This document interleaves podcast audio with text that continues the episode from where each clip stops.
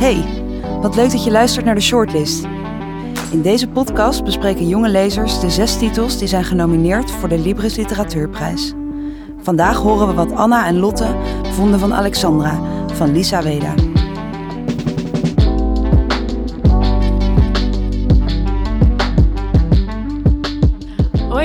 Ben Lotte en ik zit hier samen met Anna. Uh, vorige week heb je ons ook kunnen horen. Toen praten we over Willem die Madok maakte. En vandaag mogen Anna en ik het boek Alexandra van Lisa Weda gaan bespreken. Nou, om te beginnen, uh, ja, waar gaat het boek eigenlijk over? Nou, dit boek begint uh, met Lisa Weda, die in 2018 naar Oekraïne gaat, in opdracht van haar oma Alexandra. En daar is het boek naar vernoemd, naar haar oma. Lisa moet een familiedoek met genaaide stamboom naar het graf van Kolja, haar achteroom, brengen. Ja, en vervolgens gaat het boek zich eigenlijk uh, uitsplitsen naar allerlei verschillende perspectieven, plaatsen en tijden. Eerst komt Lisa namelijk terecht uh, in een paleis en haar overgrootvader Nicolai wacht haar daarop. En dit paleis is eigenlijk een soort staat tussen dood en leven. Het wordt het paleis van de verloren Don Kozak genoemd. En haar overgrootvader gaat haar dan meenemen langs allerlei ja, gebeurtenissen uit die familiegeschiedenis van de familie Temnikov. En door dat hele verhaal heen zie je eigenlijk dat Alexandra en haar levensverhaal best wel centraal staan.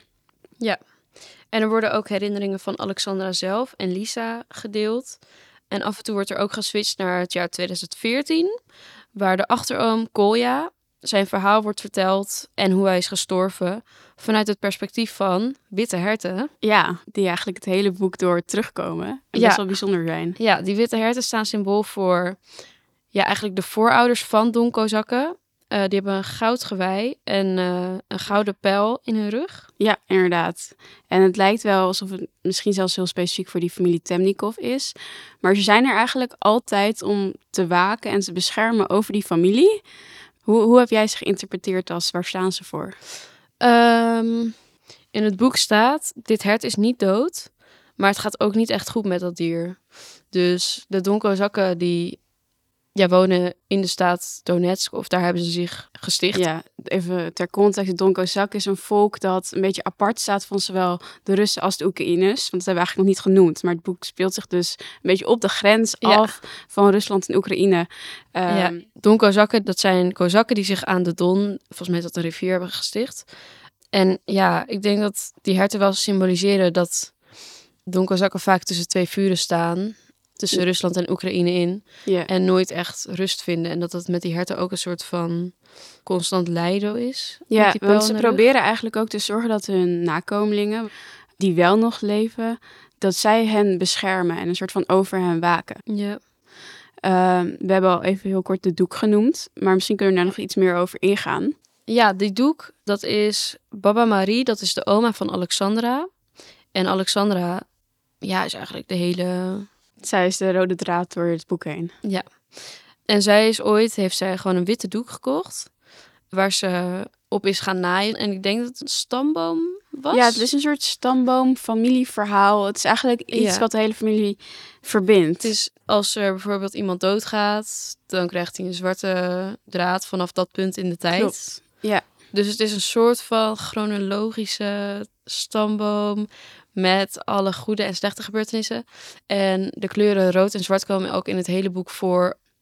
Dat het donkerzakken daar, ja, dat dat eigenlijk centraal staat voor hun. Zwart voor de dood en verdriet. en verdriet. En rood voor de liefde. Ja. En geluk. Ja, daar is een doek mee gaan naaien. Met ja, en die geeft ze dan ook aan Alexandra mee. Alexandra wordt tijdens de Tweede Wereldoorlog uh, gedeporteerd naar Duitsland. Daar moet ze gaan werken. En uh, uiteindelijk komt die doek met haar in Nederland terecht als zij daar naar de na de oorlog terechtkomt. En uiteindelijk moet Lisa die doek dus naar Oekraïne weer terug gaan brengen, naar Kolja. Want Kolja zit, dat is dus haar achteroom, die zit gevangen eigenlijk in dat paleis met uh, overgrootvader Nicolai.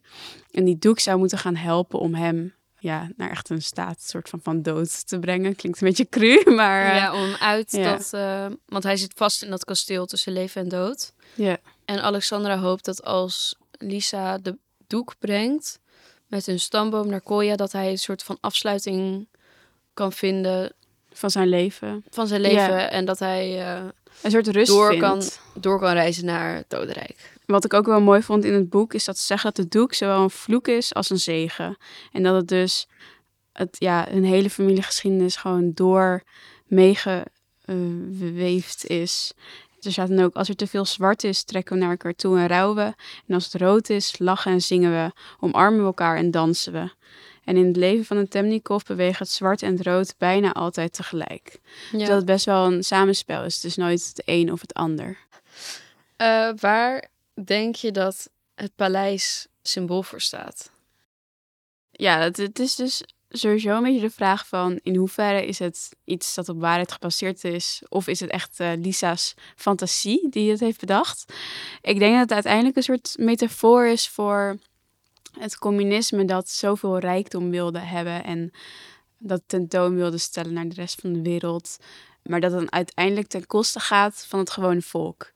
Uh, je ziet ook dat in dat paleis zijn er allemaal fresco's op de muren van uh, ja, hordes mensen eigenlijk. En die mensenmassa's die volgen Nicolai en Lisa ook terwijl die door het paleis heen bewegen.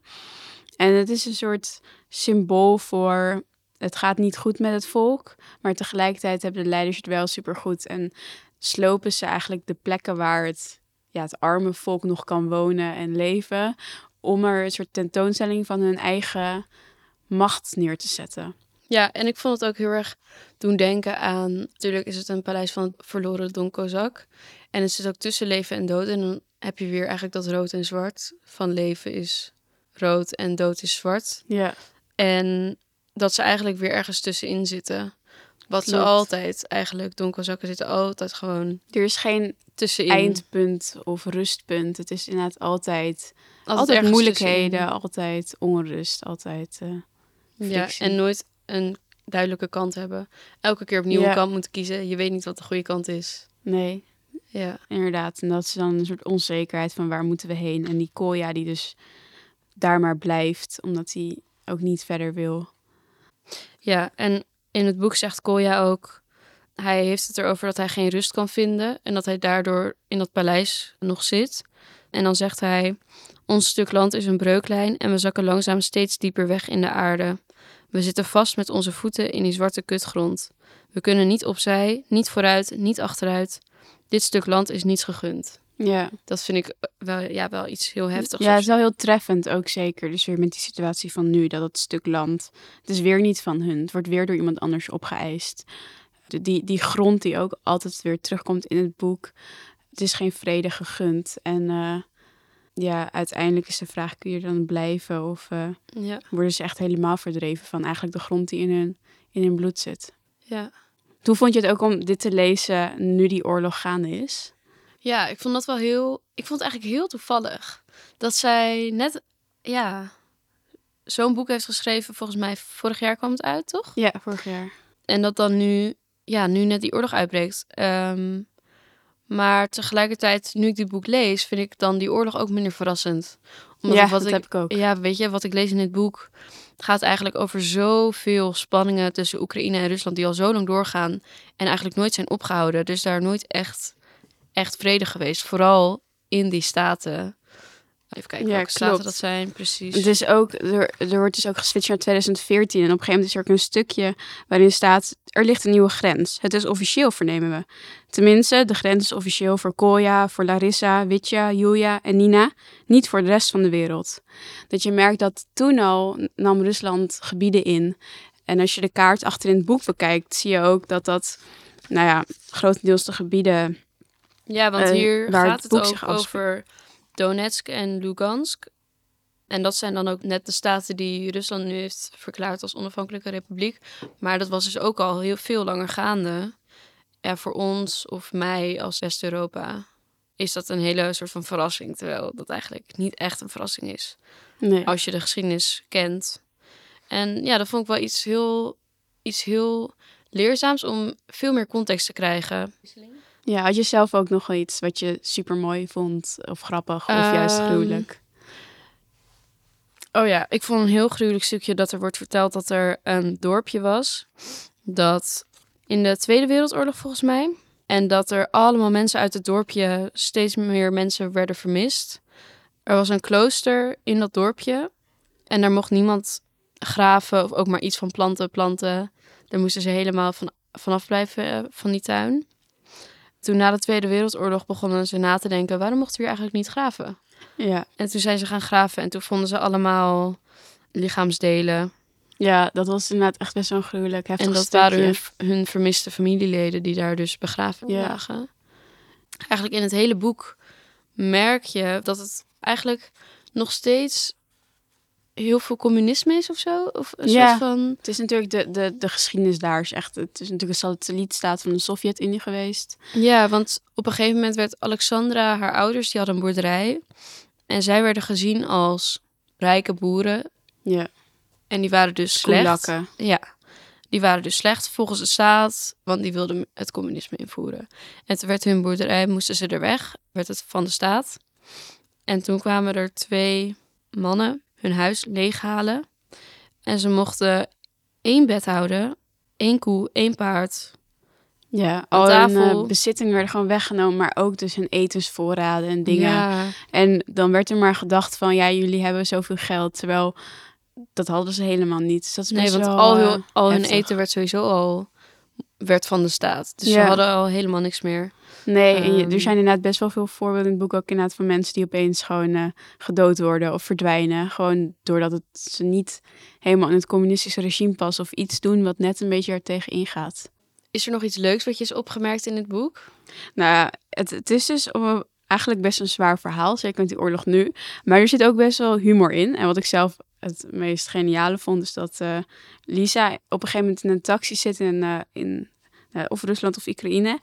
En dat er dan een standbeeld van eh, Lenin gewoon opeens levend wordt en naar haar taxi eh, toekomt en een praatje met haar aanknoopt.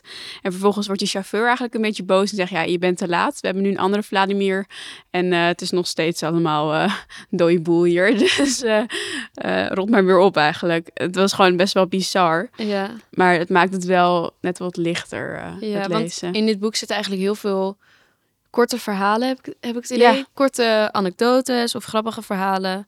En dat je is ook wel heel leuk, want dan raak je ook niet zo snel verveeld. Want het is eigenlijk heel feitelijk of zo. Een Ja. beetje non-fictie af en toe. Klopt. Heel Ja. erg het vertellen van de geschiedenis van Oekraïne. Het is echt een beetje een combinatie tussen een soort non-fictie documentatie van haar geschiedenis en een soort fantasiewereld. ja, en dan heb je af en toe wel hele grappige of gruwelijke of intense verhalen ertussen.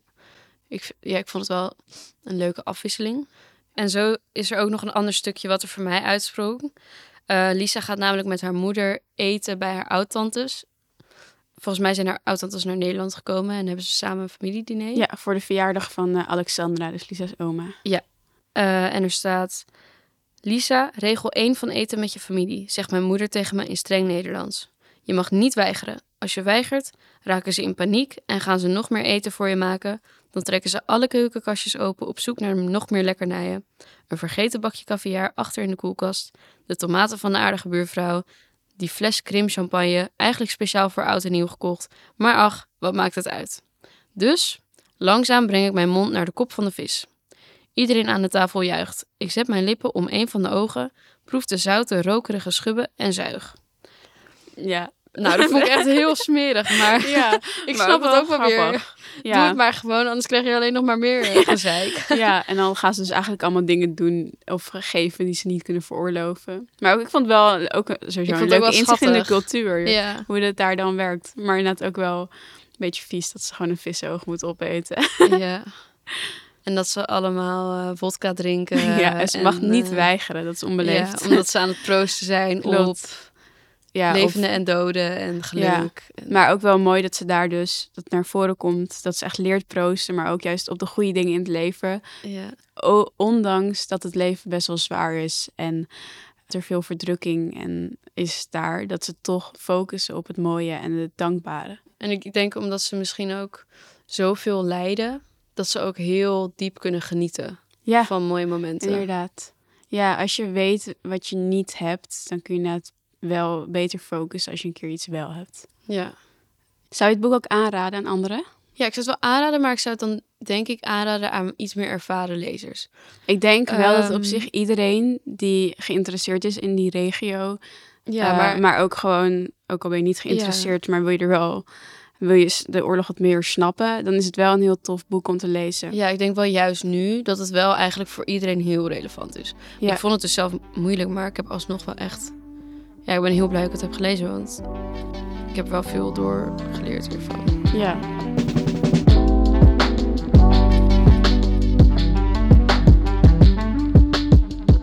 Nou, Lisa Weda is net bij ons eh, aangeschoven. Leuk dat je er bent. Dank je. Eh, allereerst eh, van harte gefeliciteerd met je nominatie voor de Librisprijs.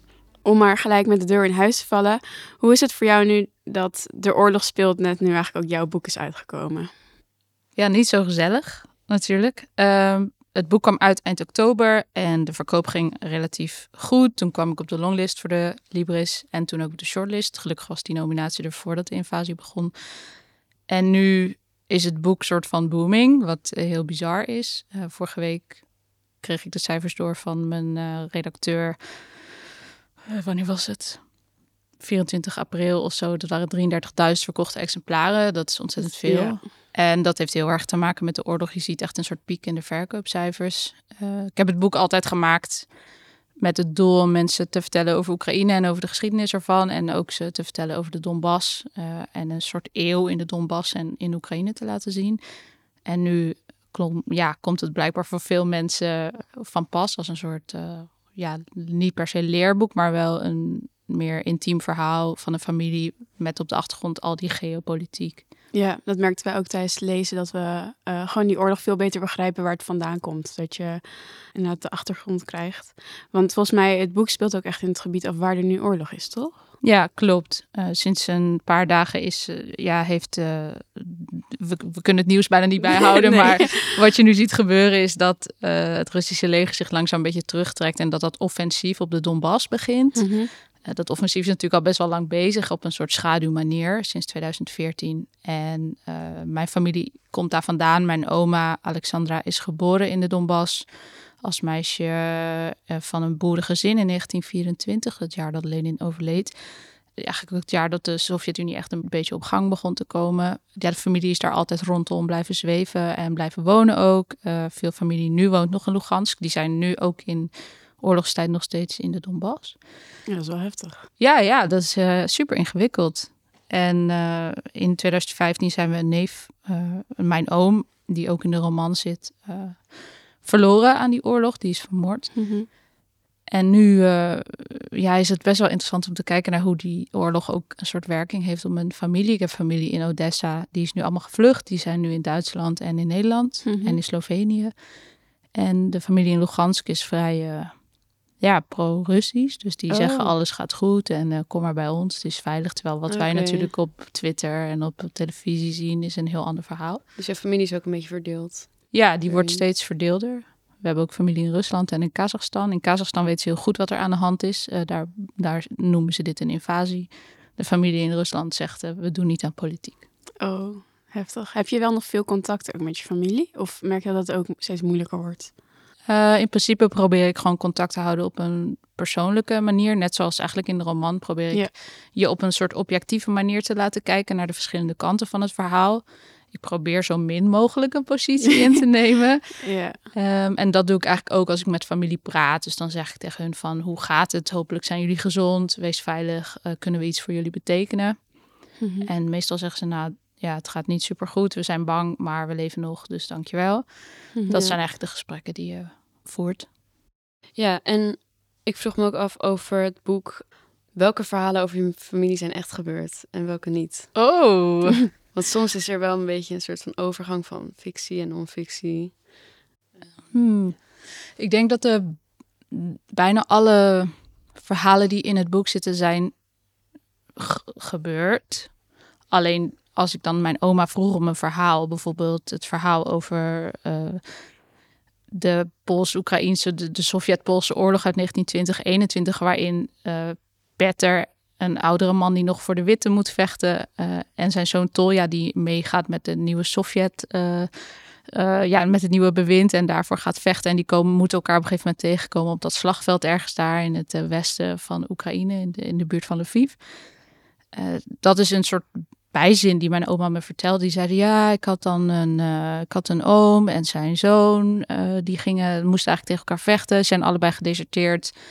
En toen die kwamen nooit meer thuis. Toen kregen we post van hun. Dat was soort van wat mijn oma dan vertelde. En dan ging ik dat helemaal uitzoeken. Dus dan ging ik daarover lezen. Ging Babel lezen en foto's kijken. En uh, letterlijk uitzoeken hoe een of andere legerleider, Boudjoni, daar naartoe ging. En ging proberen dat gedeelte te veroveren, wat niet lukte. Waarna ze naar Odessa trokken bijvoorbeeld. Uh, dus daar zit heel veel werk achter. En daar maakte ik dan weer fictie van. Dus eigenlijk zijn de ingrediënten, of de start, ja, startingrediënten zijn best wel klein. Uh, maar een groot deel van de verhalen is wel echt gebeurd. Maar ook als je kijkt bijvoorbeeld naar die oom, die werd vermoord in 2015. Ik weet alleen dat hij in een auto stapte waar twee mannen bij hem instapten. Ze reden om de hoek en hij is nooit meer teruggevonden. Drie maanden kwijt geweest daarna. Dus wel in de buurt van zijn huis gemarteld, uh, teruggevonden en that's it.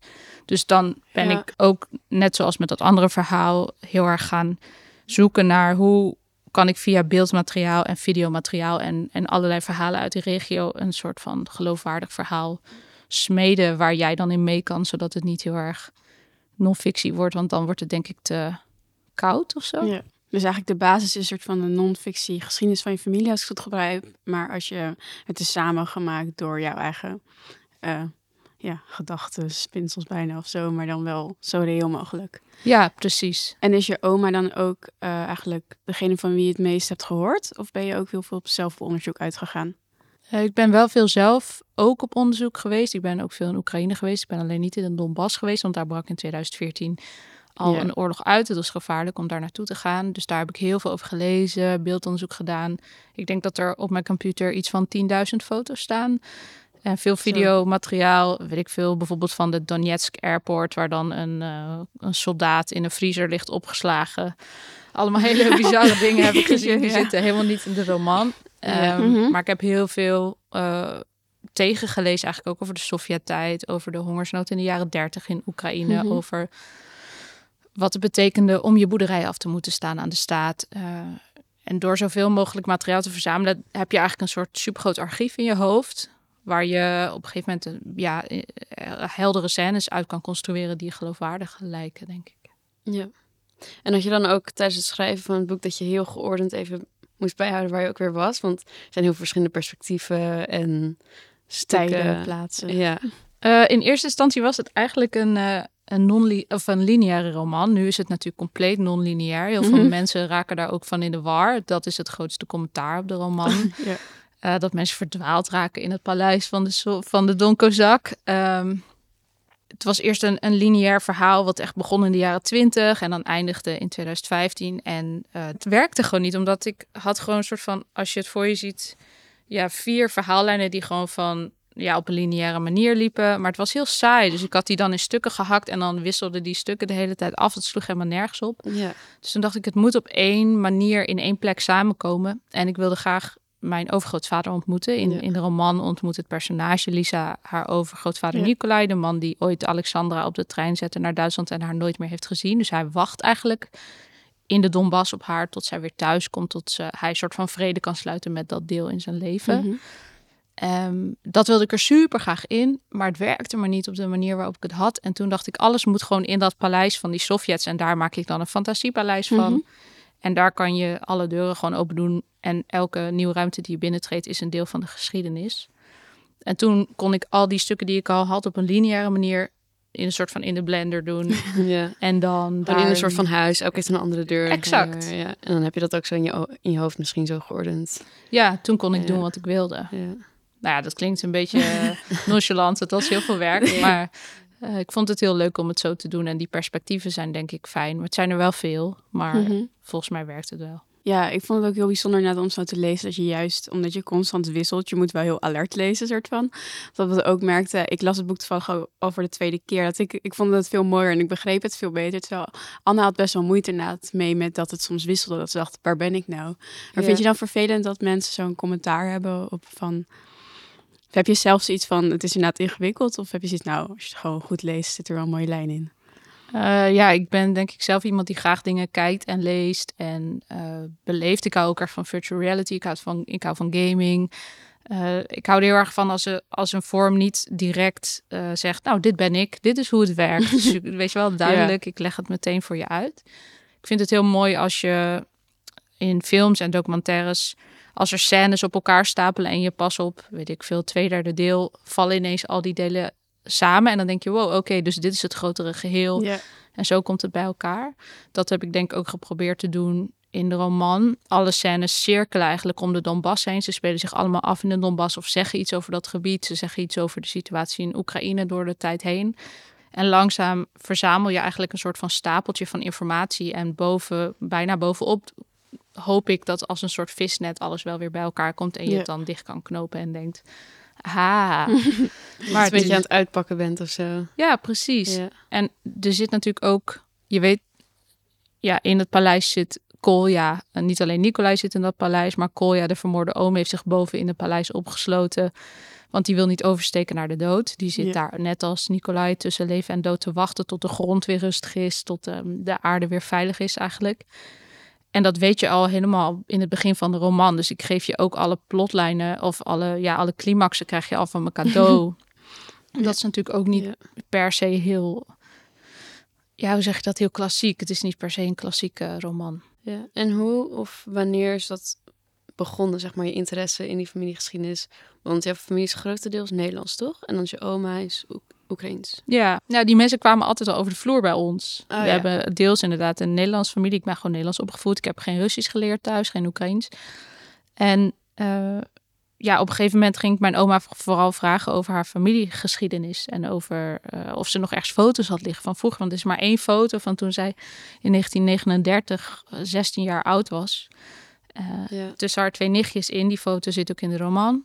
En daarvoor, alles van daarvoor is verbrand of kwijtgeraakt. En zij noemde, ik denk in 2013, toen ik begon voor een project voor de Kunstacademie beeld te verzamelen. En ik wilde een podcast maken over haar en over haar leven toen zei ze op een gegeven moment het woord erin. En toen dacht ik, wat zeg je nou? en toen ben ik dat gaan uitzoeken. En zo viel ik langzaam steeds verder in die familiegeschiedenis. En toen brak in 2014 die oorlog uit in de Donbass. En eh, toen gebeurde er zoveel tegelijk. Dat kon ik toen helemaal niet bevatten. Dat waren zoveel lagen. En ik was nog heel jong. En ik, kon, ik was een heel chaotische schrijver. Ik kon er helemaal niks van. uh, zo ging ik steeds dieper in die familiegeschiedenis graven. En zo is dat eigenlijk begonnen. Leuk ja, was wel leuk. Ja. Heeft die hele zoektocht naar je familiegeschiedenis jou eigenlijk ook op een bepaalde manier gevormd? Poeh. Wat een vraag zeg. um, ik denk wel dat het me heeft gevormd op een manier dat ik beter, ja, ik begrijp nu veel beter hoe zo'n Oekraïense familie werkt, hoe een Russische mhm. familie werkt.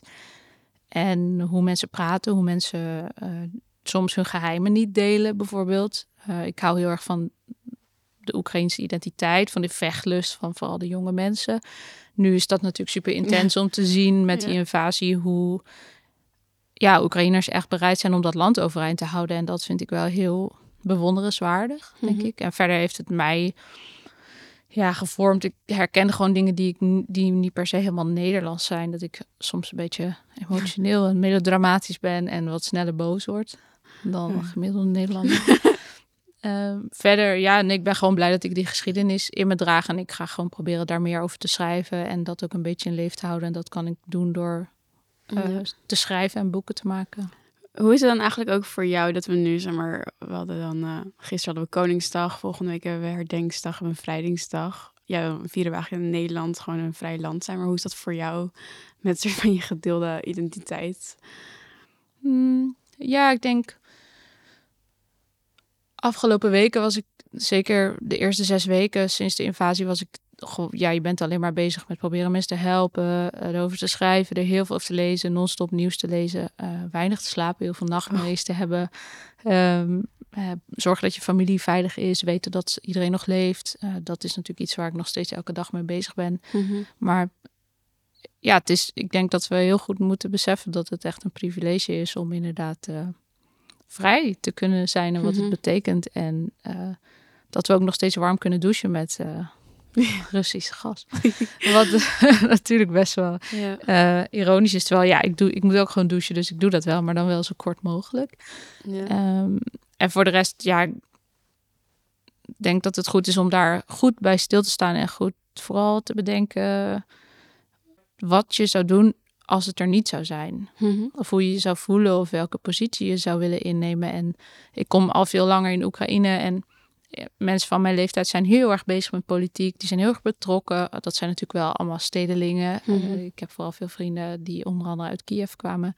Die vinden het heel normaal om lange gesprekken te voeren over politiek of daarmee bezig te zijn en elkaar te bevragen. En ik denk dat dat mis ik soms wel een beetje in Nederland. Als je daar te lang over doorgaat, dat iedereen zegt, ja, we kunnen toch ook gewoon praten over, weet ik veel, de WOZ-waarde van je huis of zo. Ik weet niet. Ja, of allemaal andere, weet ik veel wat voor kleren ja. je hebt gekocht of zo. En misschien heb je dat dan wel weer met dit boek.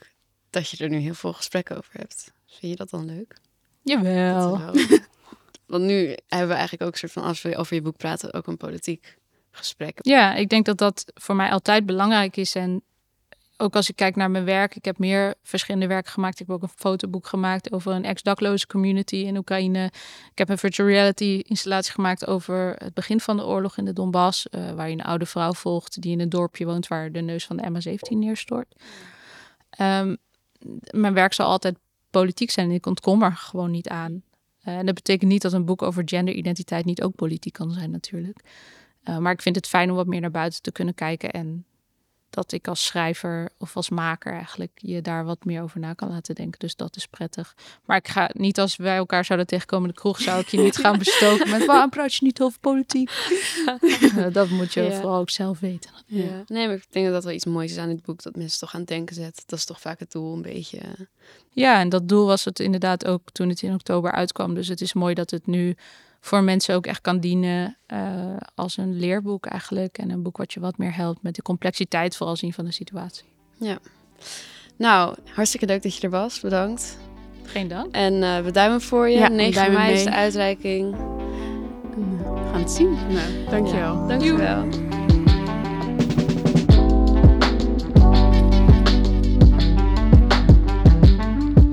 Dit was alweer de laatste aflevering van de podcastserie De Shortlist. Op maandag 9 mei wordt de winnaar van de Libris Literatuurprijs 2022 bekendgemaakt. Wie denk jij dat er gaat winnen? Laat het ons weten via Libris Nieuws op Facebook of Instagram. Daar kun je ons ook volgen voor verdere updates over de prijs en de podcast. Leuk dat je hebt geluisterd. Tot de volgende keer.